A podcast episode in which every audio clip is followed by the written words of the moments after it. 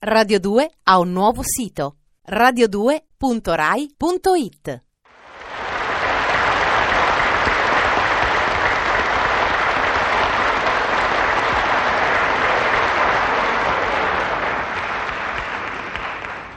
Roma Trastevere, 7 dicembre 1966. Caro Eleuterio, il tavolo che mi ha visto scrivere i temi delle elementari, poi quelli delle medie, oggi mi vede scrivere a te lettere malinconiche. La mia malinconia è grande, grandissima. Immagina la malinconia di uno spettacolo presentato contemporaneamente da Enza Sampo, Daniele Piombi e... Beh, la mia è di più.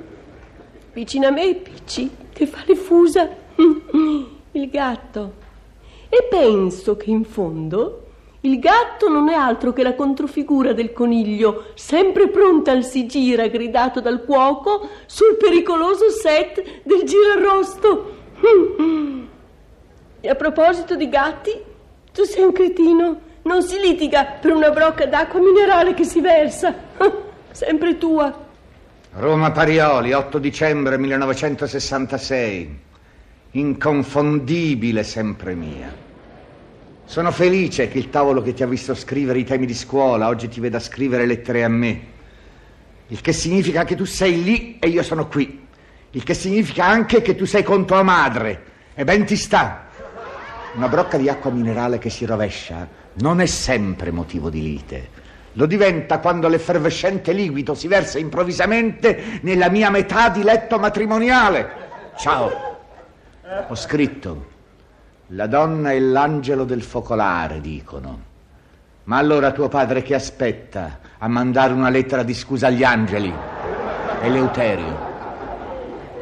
Roma Trastevere, 9 dicembre 1966. Caro Eleuterio, micio, non in senso affettuoso, micio, come dice il macellaio romano quando deve far avvicinare il gatto per prenderlo a calci. Mia madre al telefono non fa che ripetere la parola verme. O parla di te o, o sta protestando con il fruttivendolo per le mele di ieri. Chissà.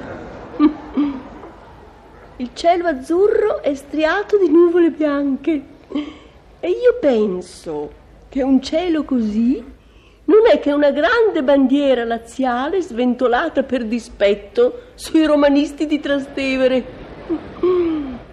La caraffa d'acqua si è rovesciata nella tua metà di letto matrimoniale, dato che nell'altra metà di letto c'ero io che la rovesciavo. Sempre tua.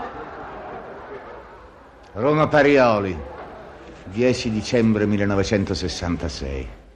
Cara sempre mia, hm, la tua assenza incomincia a darmi noia. Non quanta me ne può dare la tua presenza, ma insomma un bel po'. Incontro tutte le mattine il ragioniere che abita di fronte a noi. Ho notato che mi guarda con una certa aria di vittoria. Lui ha la moglie vicino, io no. Quindi tra i due lui è l'eroe, io l'imboscato. Torna. Anche perché qui succedono cose strane. Sulla parete della stanza da letto ci sono un sacco di zanzare sotto vetro. Ciao. Ho scritto. La portinaia ha risolto il problema delle zanzare.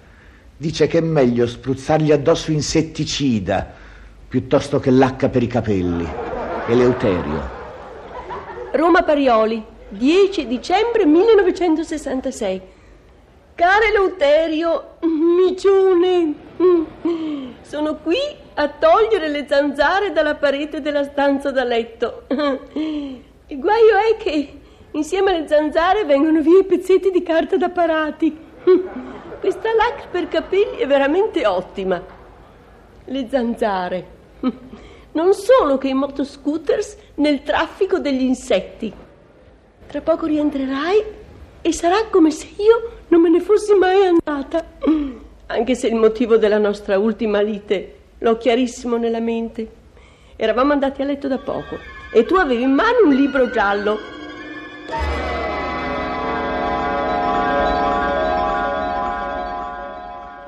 Che fai? Leggi? Sì. Se non leggo un po' non riesco a prendere sonno, lo sai. Mm, leggi, leggi, leggi pure. Io non leggo, io sonno. Buonanotte. Buonanotte.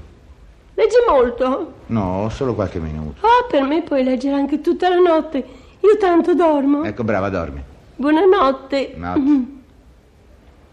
Chissà perché la gente ama leggere a letto. Tu lo sai, Eleuterio? No, non lo so. Peccato.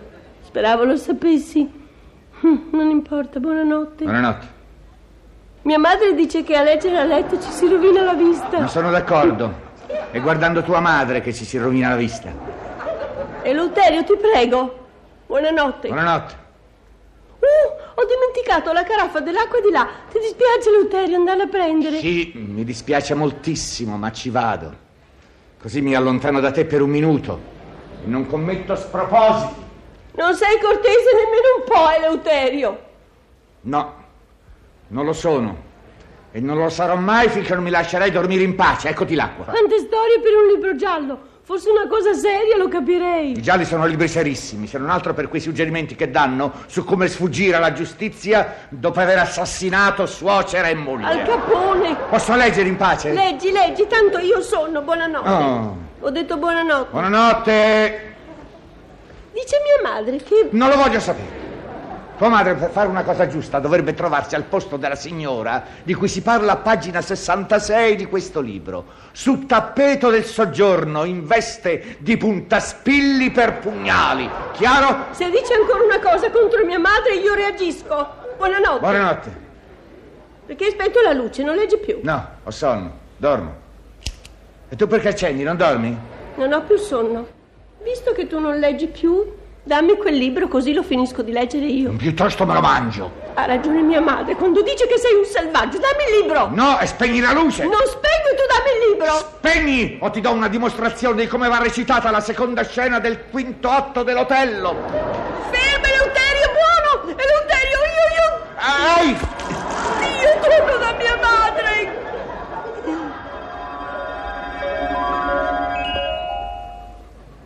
Quando rientrerai farò finta di niente. Ciao. Ciao. eh. Dice mia madre se hai da prestarle un libro giallo perché lei la sera